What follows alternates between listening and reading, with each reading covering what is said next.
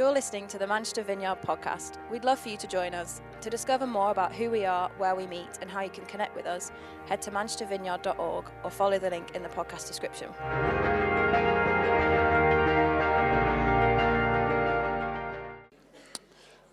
Well, good morning. Today I'm, I'm finishing a series. If you, if you take one alone, it makes less sense because a, a picture builds. This is, this is like a jigsaw, and the various pieces start to slot together. So we're, we're a people. We're committed to being on a journey together. God works through people and He works through geography.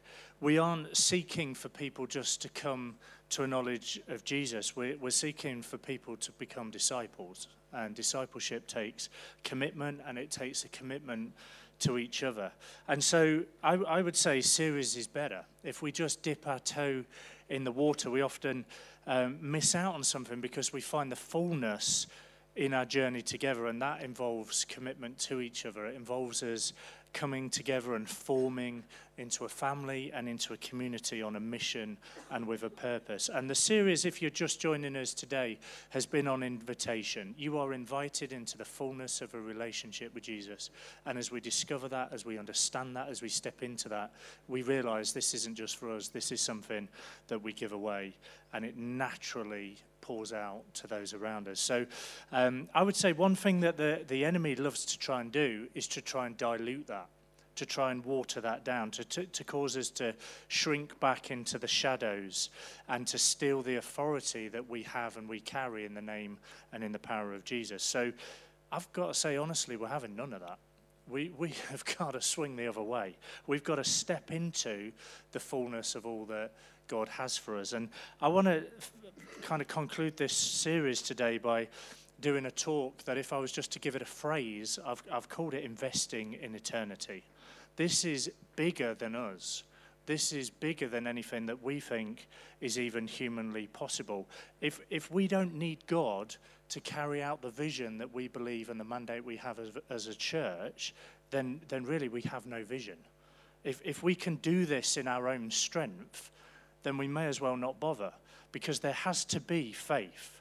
There's got to be a God stirring and a God element to this. And that's, that's worth thinking about. That's worth pondering. We've, we've got to go at this, and we've got to go at it with everything within us because this has got to be beyond our human means. We want to see the kingdom of God extended, not our thing that we can do that we thought was a good idea. This is God's thing, and we want to step into the fullness of what that is. Now, it's interesting that I've left today's talk till the end, and I'd say for two reasons. Firstly, because I believe it's crucial. It is so important to our discipleship journey. Secondly, if I'm really honest, because I find this one the most tricky. And um, yeah, I think it's important you know that because if this is taken out of series, if you separate this one off and from the heartbeat behind it and what I'm trying to say, you may find your mind wrestling and you may find yourself quite frustrated. But I'd say this is a crucial part of our discipleship. And so for some of you, you will be like, oh, this is no surprise what I'm going to talk about today. I'm going to talk about finances. I was chatting with a church leader a few weeks back. Steph and I were actually, and um, like us, they're bivocational. They do two jobs. And she was telling us, uh, well, she's a doctor as, as her other job. And she said to us, I see people all the time that aren't well, and I help them to get well. So, with that in mind, I love chatting with the church about money because I need to help them be well. I need to help them live a balanced, full life and really understand what discipleship is. So, money, finances is a huge part of our discipleship. God knows this. This is no surprise to Him. That's why I think He has quite a lot to say about it. This is a hugely important issue. There's over 2,000 references to money in the Bible. It's talked about more than heaven and hell combined. It, it combined, let's use that word. But it's over 15% of Jesus' teaching is about it. 11 of his parables mention it. Only the kingdom of God receives more attention. Jesus warned people more often about greed than everything else that often we jump on. And I'm not saying they're not important things, but even sex outside of God's design. He taught more about greed than he did that. But, and yet, for us, so often, money is such a deeply private thing. I think I could talk about pretty much any other subject, but as soon as I talk about money, our standards changes. You found? I know I found that. Well, that's that's mine. That's got nothing to do with you. Here he goes. It's the money one. You know, the big sigh, one of those talks. we'll get through it. What's for lunch? Do I need the toilet? Can I slip out?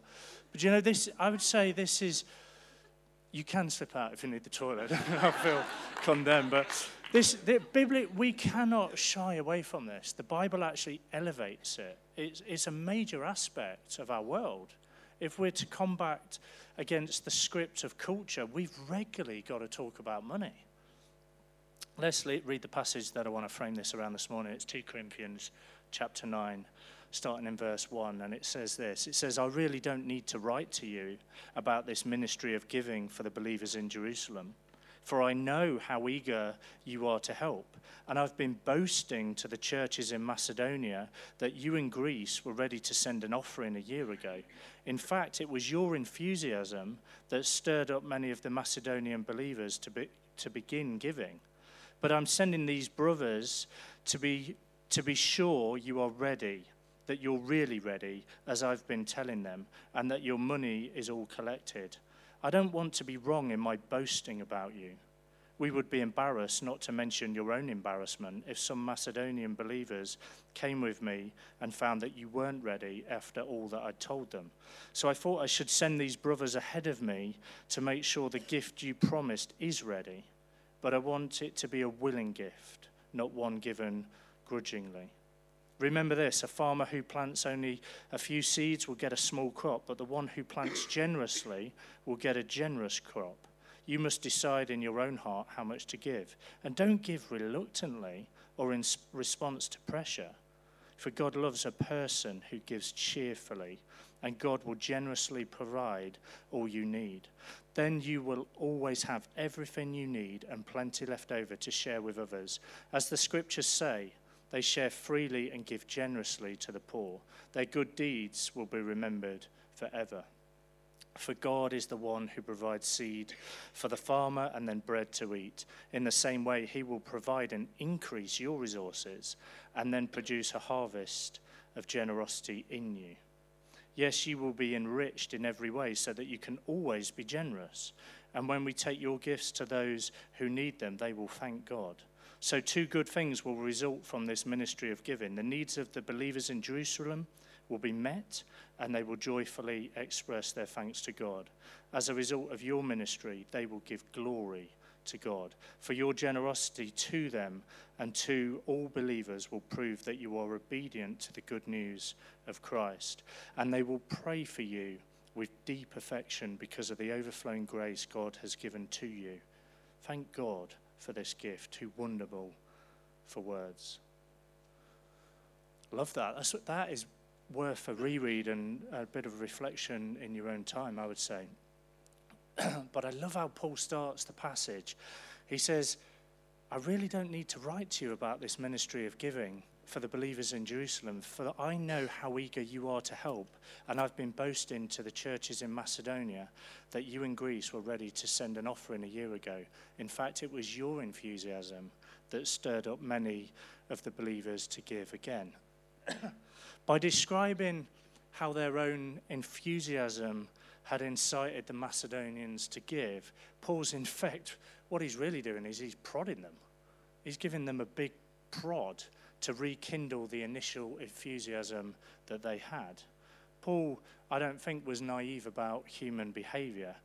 The start and the end of a marathon are much more thrilling than the miles in between, where it's a hard slog and you keep going, you can't see the end in sight. It takes a stubborn determination at times to keep going. Paul's, Paul also knew that it took a community to persevere. Just as teammates cheer a runner on in a race, so Paul was sending Titus and two other believers to Corinthians to cheer them on. Kind of like the bouncers to go and collect the, the debt, is the other way of reading it. But, you know, today what I really want to do is I want to cheer us on. I want to invite us into this, not to the edges of it, but to the fullness of it. So, the, the first thing really that I want to say is we're investing in eternity. What we do now echoes in eternity. Verse 5 says, So I thought I should send these brothers ahead of me to make sure the gift you promised is ready. But I want it to be a willing gift, not one given grudgingly. Remember this a farmer who plants only a few seeds will get a small crop, but the one who plants generously will get a generous crop. As a church, we need to come into alignment with God's call on us as a church. You know, some of the prophetic words that have been spoken over us, but even setting that aside, looking at it in the natural, just some of what can be seen is quite remarkable. But we can't lose focus now. We can't let the mid marathon mindset catch us off guard. We can't let the enemy dilute what we carry. Just because we don't always see it, we are and we are capable of investing in eternity. We're investing in something way bigger than sometimes I think we even realize. Currently, we give away 15% of everything that comes in to things that don't directly benefit ourselves. In fact, I think it's actually way more than that, but we'll bring an update probably around February time as, as to what that is. You could say everything that comes in we're giving away because the whole purpose and the mandate of the church is to be outward focused. But when we did a giving campaign um, back in February, March time, that's now become known as 422 for the building just up the road that was mentioned a moment ago. A moment ago. For those of you that don't know the detail of it, that isn't even for us. The whole purpose of that building is seeking to serve and to bless the area and the wider city. It's a God dream as we work to not just restoring a building, but actually to, to restore the heart of a community and see that ripple out further. So when, when we gave the money, together, we committed to, to giving a portion of that away to things that don't directly benefit us. Even though, if we're honest, the whole thing isn't for us. We wanted to give it even further and just see what the Lord might want to do with it. So, from that set aside money, we were recently able to give over £10,000 to DTI, Dreaming the Impossible, a youth event that the Vineyard run, which from next summer is going to be scaled up significantly as Soul Survivor starts to draw to a close, the Vineyard have been invited to step into a new season of investing in an emerging generation in a much bigger way than we have been doing previously. Let, let me just tell you two stories about it. Firstly, at the next Vineyard National Leaders Conference in January, they're going to take an offering. Those offerings are a, a significant boost to the movement. They're vital to allow it to do all that it believes it's called to do, in top of what we give it as local churches. They need the injection and the boost from those moments and the, the financial resources for it. To, for them to step into what the, the leadership group believe as a movement we need to be doing. Well, let me just give you three guesses what they're going to do with next year's offering, even though it's crucial. It's going to be completely given away to things that don't directly benefit as a movement, it's going to be given to other movements who are seeking to invest in youth work and, and to reach into those areas in this country. Don't you love it? This isn't for us. We want to just give this away. It's not about building our kingdom, it's about investing and seeking to step in to his kingdom. Verse 5 I, I want it to be a willing gift not one given grudgingly. Remember this a farmer who plants only a few seeds will get a small crop, but the one who plants generously will get a generous crop.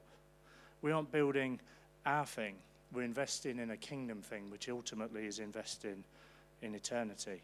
The, the second story is this. Last year at the National Leaders Conference, they did ask churches to consider how they might support DTI. It's a huge step of faith that we're taking currently as a movement. We know um, some church leaders in, in the south, and for a long time they have longed to own a house. They've been renting and they've just had a real longing in their hearts to, to buy a house.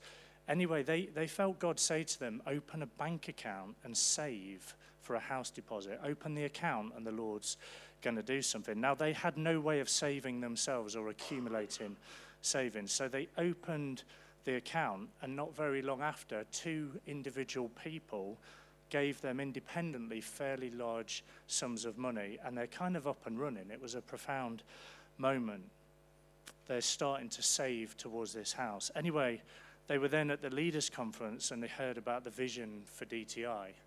And without, this always happens, doesn't it? Without talking to each other independently, they felt that they should give the money away, should give every penny in that savings account to DTI, lay down the dream to invest in the house and invest in something way bigger. On talking about it, they realized that both of them felt the same and it might be something God is saying. So rather than discuss it or pray about it or ponder it further, they decided just to give the money before they could talk themselves out of it. So they gave it all. Do you know what happened? Nine months after they gave that money, they now have 10 times the amount in that savings account than they started with. It's remarkable how the kingdom economy works. Try explaining that to your bank manager.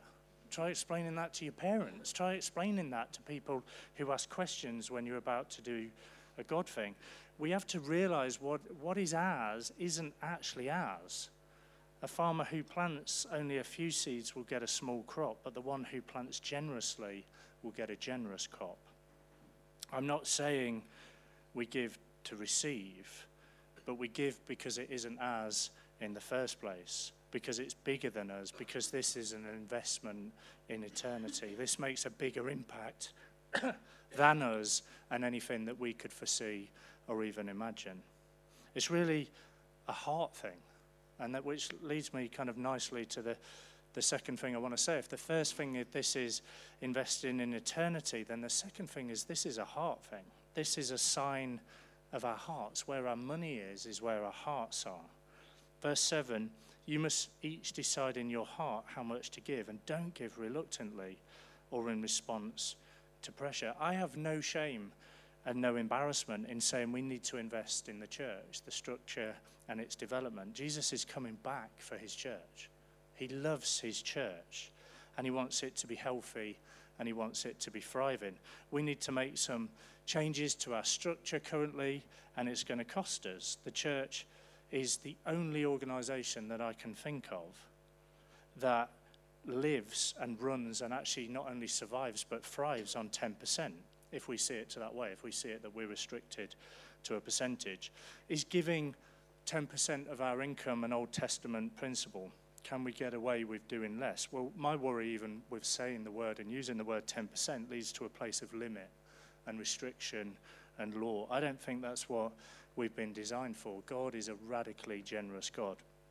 Even if we said tithing was an Old Testament principle, giving 10% of our income to God is an Old Testament thing, we now have the light of the New Testament, and we know that God sent his Son into the world to reveal what he's like.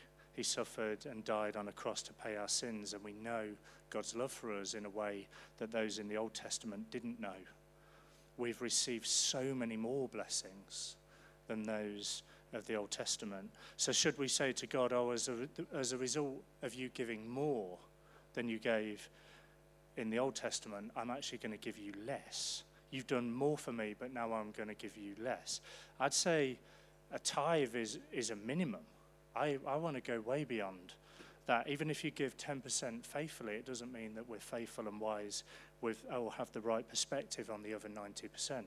We're to honor God not with a, a percentage, but it's with all that we possess. It's not 10%, it's 100%. Imagine if Jesus was to say to us, Hey guys, I love you. I'm for you. I'm all in. But can I just restrict what I give of myself to 10%? Because it actually costs me less and it'd be a bit easier. He gave the whole of himself. He gave the whole life. It cost him everything that he was. In fact, I'm told um, that the, the national average that churches, people in churches give, averages out to be 4%. Now, if that figure's right, I'd say that's fear, not freedom. That's legalism rather than generosity. That's a mindset of almost, I've got to pay my dues because I feel I have to, rather than the invitation to fullness. Verse 6 says, Remember this a farmer who plants only a few seeds will get a small crop, but the one who plants generously will get a generous crop. We're not going to be generous to this city and go beyond human understanding if it's 4% collectively. Now, please hear me, I'm not trying to beat you. I'm not trying to make you feel guilty. In fact, Steph and I have no idea what you give. We deliberately, intentionally don't keep our eye on any of those details. I don't think it's helpful because this is a heart issue, it's a discipleship issue. The only time Steph and I would ever know if somebody is giving is if we're empowering them to lead.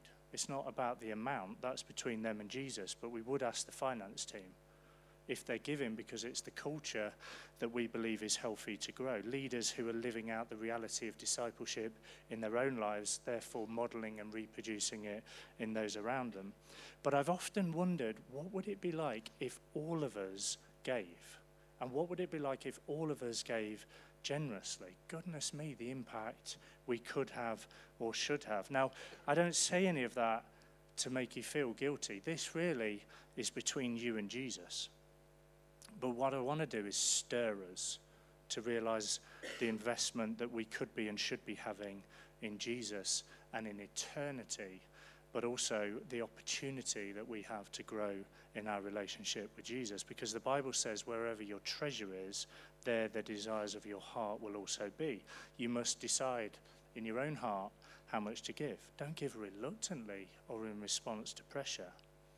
If you were here last week, you will have um, seen that I, I got a bit overcome at one point, not because I was tired, I was tired after Cause to Live For, but sometimes the Holy Spirit can just grab you. He can grab your heart. And I was grabbed by the powerful reminder and realization of reading a prayer that my daughter wrote that said, Dear, Dear Lord Jesus, thank you for food and water. I have food and water. Sometimes we have to realize we have so much we have so much. Even when we think we don't, we have so much. You must decide in your own heart how much to give. Don't give reluctantly or in response to pressure. But I have so much.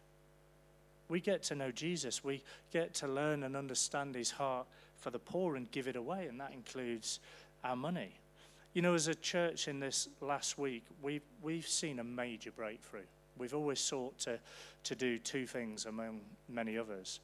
Not only do we want to practically and compassionately respond to, to the needs of this city, but we want to rewrite, we want to influence policy to breathe life and hope into the city and to give a voice to those that don't have one.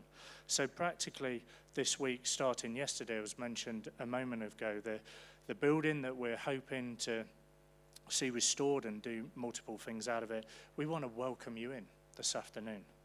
Go, go and see it. Go and have a look around. Equally, can you free some time this week to join one of the teams? It's not ours yet. We've got a long way to go, but the green shoots of what the Lord is doing are certainly there, and it's exciting. It's a practical outlet. At least it, the hope would be it would be our home to do that in the longer term. But we're constantly seeking practical outlets for compassion. This, this is a heart thing. We're going to continually seek to put time, money, and resources into serving some of the most pressing needs of the city. That's why, again, what was shared just a moment ago, each year 20,000 children and parents or carers flee unsafe homes to live in refuge. That is devastating. Often children can't have a voice for themselves. They're not old, old, enough. They're not able to stand up for themselves. So this Christmas, we're, we're supporting Kids Out, the charity, to ensure that each child living in Manchester in a shelter or refuge doesn't miss out on Christmas. Honestly, grab one of the tags, take it into the schools, the colleges, the workplaces. Let's, let's not just seek out and live out compassion. Let's draw others into compassion and into the story of what God might want to do in this city. But that's some of the, the practical things. The second thing that I really wanted to mention is, is more in line with longing to rewrite and influence policy. You know, this journey started for us quite a while ago, but over the summer, some of our small groups took part in a listening campaign. They also drew on the many conversations with homes in the area that we've had and the local residents. And um, sought to bring that issue and some of the issues that are on our hearts up that we're finding within Greater Manchester. Now, one of ours, I would say, one of our top priorities is child poverty. It is a huge thing that, that is undercover and not often seen, but also mental health, housing and homelessness, isolation, the environment, all of these things. But we know that child poverty is one of the greatest needs of the city. It's partly why we're trying to step into what we're doing with this 442 building. So, as a church, we presented our findings alongside other member institutions of Greater Manchester citizens back in September, and 15 themes emerged. In October, the, the guys gathered to break down the issues, and as a church, we partnered with Manchester Central Food Bank and committed to work together and to make a presentation to ensure that child poverty was picked at the Delegates Assembly as an issue that we're hoping to take forward to the Mayor's Assembly with a clear set of asks. Now, this last Tuesday, the Delegates Assembly um, presented their findings alongside seven campaign groups. Only four of them would make it as an issue that would be carried forward to the Mayor's Assembly as campaigns that will be hopefully really led and fed into over the coming years. Manchester Vineyard representatives, they ranked all the issues and we placed our votes across all of the other partnering organisations child poverty came out as the number one issue that was voted for. Let me say that again. This is something that is on our hearts and we have been seeking to step into and pioneer and lead the way on. Out of all of the other organisations, child poverty was voted for as number one. That is incredibly good news. As, as, as the God dream that is in our hearts, to see it eradicated, for us to give a voice to those that don't have one for themselves. We're now going to have to work hard to have a clear set of asks that will go forward to the mayor and hopefully see him make changes on child poverty within the city. Now, through our partnership, we've got great relationships with some of those guys, but also with the current mayor. He said that we influence his thinking. Isn't that remarkable? He has made directly a number of changes from some of the asks that we've made of him at the last assembly. He has incredible influence over the 10 council leaders, and I believe, and I dare to believe, that we'll see real change for some of the poorest families in this city as a result. I love that at least 50 of you have spoken into that to make that a reality. We have a voice, and we have a powerful voice. These God dreams this thing that we're seeking to happen is way bigger than us. This is a God dream. It's not our dream. This is an investment in eternity, seeking to shape and free people's lives. I, I wonder, will you let your heart be stirred by that? You must decide in your own heart how much to give. Don't give reluctantly or in response to pressure. But do you see the green shoots of what the Lord is doing among us? Do you dare to dream and believe for more. We, we get to be part of this. Then the third and the final thing I wanted to pull from this passage this morning is this is a trust thing. Giving is a trust thing. Verse 8 God will generously provide all that you need. Then you will always have everything you need and plenty left over to share with others. Do we trust God that He will provide for us? When we give of our first fruits? Do we trust that there'll be plenty left over? Steph and I give by direct debit to this church. It allows the church to budget. When we give by direct debit, it also means we don't forget, because I am that person. But also, do you know why we kind of love doing it this way is, uh, is also I want to we want to give to the church first. All of our other direct debits, we've deliberately set them up to go later in the month. Now, why on earth would we do that? Well, I would say for us, it's actually really symbolic. We give to the church whatever. Whatever else we have or don't have, we give first to, the, to seeking the extension of the kingdom, to Christ, his church, and his cause. We don't work out what's left and the, give some of the scraps. We prioritize it because to be generous people, we have to plan our giving. It can't be a spur of the moment thing or a momentary impulse. We suddenly feel this pang of charity or reach for our wallets because of that. Or, you know, if we, we're not consistently generous if we rely on pangs of guilt or mood in the moment. If we're to be generous people, we have to intentionally plan our giving. So when we did this giving day back in February to allow us to have seed money for the council to take us seriously, hey, we don't have what we need. That's worth saying for that building. It was seed money. We're trusting God that He'll open some significant doors and funding streams because we believe He's spoken over it and we're going to go for it and we're going to go at it with everything within us unless He says otherwise. But currently it's full steam ahead. But anyway, we had the giving day and as a family, we, we made two decisions. Firstly, to lay down holidays for the year. We're so replenished by holidays. We, we work hard and we love time off. We love the headspace that it brings. And, but you know, is they're a luxury, they're not a necessity. And the second thing we laid down was, was saving for a car. We weren't really saving for a car because we didn't have money to save for it, but we knew our car was struggling for the mileage we're doing and for the, for the family's needs. But we said, hey, let's press pause on that and let's direct that money towards the 422 project, believing this isn't just a building, but this is a representation of something far, far greater that the Father wants to do in and through us as a church. So, also by laying things down, it is actually so freeing.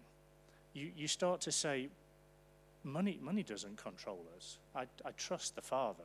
We trust you and you alone. God will generously provide all you need, then you will always have everything you need and plenty left over to share with others. So, anyway, we had the giving day, and didn't the Father do something wonderful among us? Regardless of the money, but in our hearts, we all gave sacrificially. We believed that we needed £150,000 seed money for the council to take us seriously, and you gave £212,000. I mean, I still sometimes I'm like, really? I, it's amazing. Now, I, I want to encourage you in a number of ways. One is that story has rippled around the world. Now, you might think I'm joking. I'm really not. It has rippled around the world. People in all around the world have contacted us to say, that is unbelievable. We're encouraged, we're challenged, we're inspired. You know, but a few weeks after we did that, somebody gave us some money for a holiday. We, we were on our knees, honestly. Thank you, Jesus the, the economy of the kingdom is really quite remarkable. Anyway, around April, my mum was being made redundant, and it's a long story. She's way over retirement age, should have done it ages ago. But due to a few challenges of when my dad left when we were young, she still has to keep working. But she said to Steph and I, she says, I've been made redundant, and um, I might be able to lend you some money for a car over a five year period. And we're, we're thinking, wow, this is crazy we laid down both things. And yet, somehow we're having a holiday, but also this might now still be possible. Anyway, the more we thought about it, the more it just didn't sit well. We told you we were laying it down, but also it was going to leave a stretch for the next five years, and it would leave my mum stretch. So we're chatting about it and praying about it. And I, I phoned my mum and I said, honestly, thank you so much. But the more we talk about it, a car is just a lump of metal. It, you need it, but sometimes. But it's a lump of metal. Our hearts are for the lost, the last and the least of the city, and we don't want to do that. Anyway, the next day, the next day, a guy, guy phones me up. I didn't even know he had my number. I haven't spoken to him for 10 years. But the last time I saw him was at my dad's funeral. Anyway, he's, he's a guy who, when my dad left when I was only two, him and his wife kind of became like my granddad and scooped my mum and us up. And anyway, he says, I've been praying and I've been thinking, and I'm going to transfer some money to a garage for you to buy a car. If I give it to you, you'll probably give it away, but I'm going to send it to the garage. Now, what's the chances of this? Regardless of any of that, what is the chances that the amount of money that he wanted to give us was exactly the same as the amount of money that we said we couldn't borrow off my mum? I couldn't speak he, he's like, Are you still there? I think he was thinking it's a good thing, which it was, and I, was, I just didn't have any words. And I burst into tears. I still don't quite have words for it. Not only did we get a car, but we got the car that we would have chosen if we could have chosen the car, but we didn't want to choose it because we wanted to lay it down. Now, I don't share that to annoy you, because I think for some of you, let's be honest, that could annoy you. Well, if only you knew what we gave up. We didn't get any of it. We just gave it all up and laid it down, and you've got cars dropping from the sky. Now, I, I, I could tell you many stories like that, and it gives me faith. It stirs my faith. Equally, I could tell you many stories where we've given up stuff and it hasn't been the case. It's never the reason or the motivation. We don't give away to get something. We're investing in eternity. It's a heart response to the gospel and a simple trusting of the Father. We give it up because He tells us to. What do we get? We get more of Him. We get our stuff, our security, our pride, our self sufficiency out of the way, and we're just left with Him. A deeper intimacy and a relationship with Him. It just so happens that often in our obedience, of our emptying of ourselves, and in that place, we start to see the economy of God because we're relying on Him, not on us. Luke 6 38 Give and you'll receive. Your gift will return to you in full, pressed down, shaken together to make room for more, running over and poured into your lap. The amount you give will determine the amount you get back. Please hear me right. I'm not saying give stuff to get stuff. I'm saying give stuff to have more of Jesus. Make space for Jesus. We don't give to receive money. We give because we create space for more of God. God, giving is, is not God's way of raising money, it's His way of raising children. Do we realize that? This is a discipleship. Giving is not God's way of raising money, He's got all the money He wants. It's His way of raising children because it's a faith and a trust and a heart and a discipleship thing. I want us to see it as a discipleship issue. Nobody's ever become poor by giving to God. You can't outgive the giver. He's the giver and He's the sustainer of everything. Now, some of you will be so proud we've got this far without me yet mentioning it, but you know I love football. you know, and um, what, what happens at a football match? Well, you, you have the players and you go to the game and you, you watch them, and sometimes you watch the coaches. I love watching their actions and reactions to stuff, and then there's always a bit of controversy around the referee, and at the minute, VAR is becoming a bigger part of the game than, than it should. And um, it's kind of killing it. And oh, no, don't, Paul, don't. I'm starting something that I don't want to do. Uh, I'm not going to go there.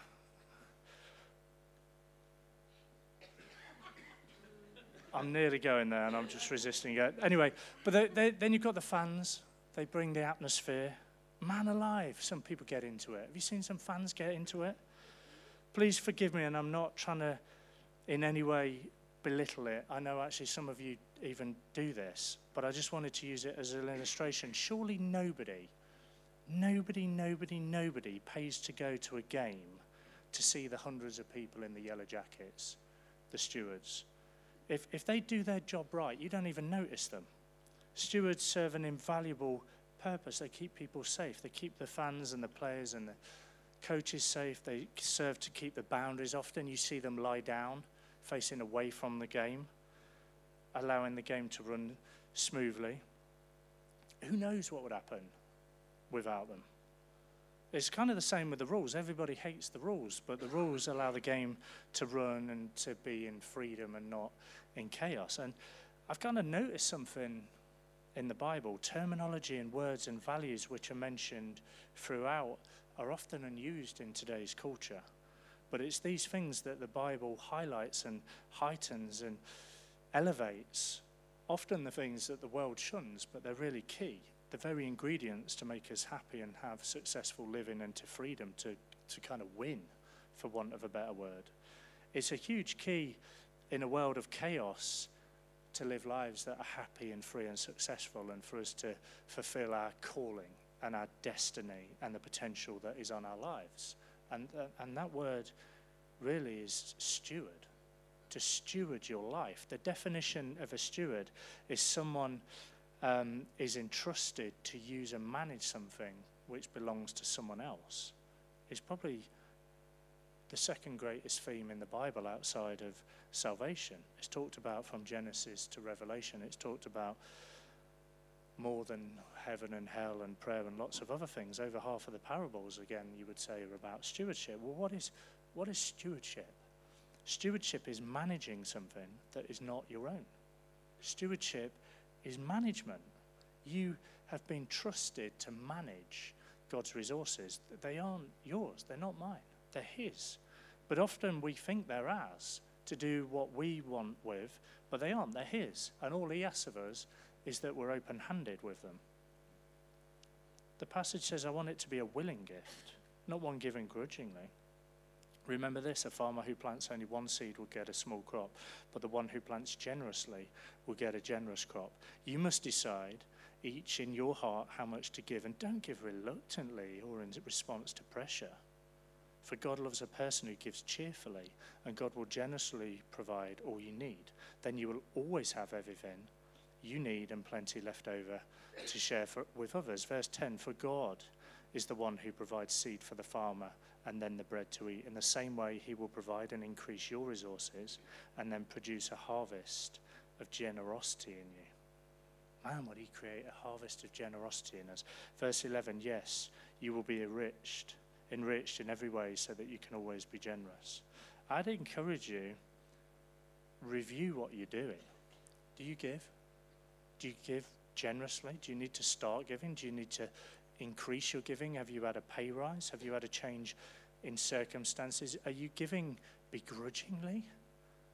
Are you giving minimally? Have, have you decided you don't need to because your finances don't allow it? Well, they probably never will. We're only stewards. This, this isn't ours, this is His we're going to continue as a church to step into the things that we believe God has called us to do. We're going to continue to take risks. I hope not reckless ones, but faith led, spirit led. I don't want to be, and I long for us not to be, a limiter on what could be limitless. As we give generously, we will see a generous crop produced among us to step into this next chapter we believe God has for us will need us to see an uplift financially, and we're praying for that. You know, there's forms on the seats that would allow you and help you be part of the vision and the fulfillment of that, and encourage you to, to take a moment and review something about it. If, if, if, you know, if you're able, gift aid increases it by 25%. Let me, let me just give you one final sentence, if I can. If you've come here today and you've heard this outside of our heart for you, outside of the context of the wider picture of discipleship, then I'm sorry. Honestly, you need to forget all of it. Equally, what I would say is sometimes our, our mind can be challenged to reveal our heart, and you'll need to work that out. That's not pressure or obligation. If you feel pressure or guilt, then I'm sorry, that's not what I'm saying. But let this be the landing point. You must each decide in your heart how much to give.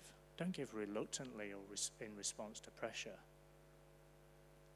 God loves a person who gives cheerfully. Let it come from the overflow of a place of joy and relationship and intimacy with Him. Why don't we stand together?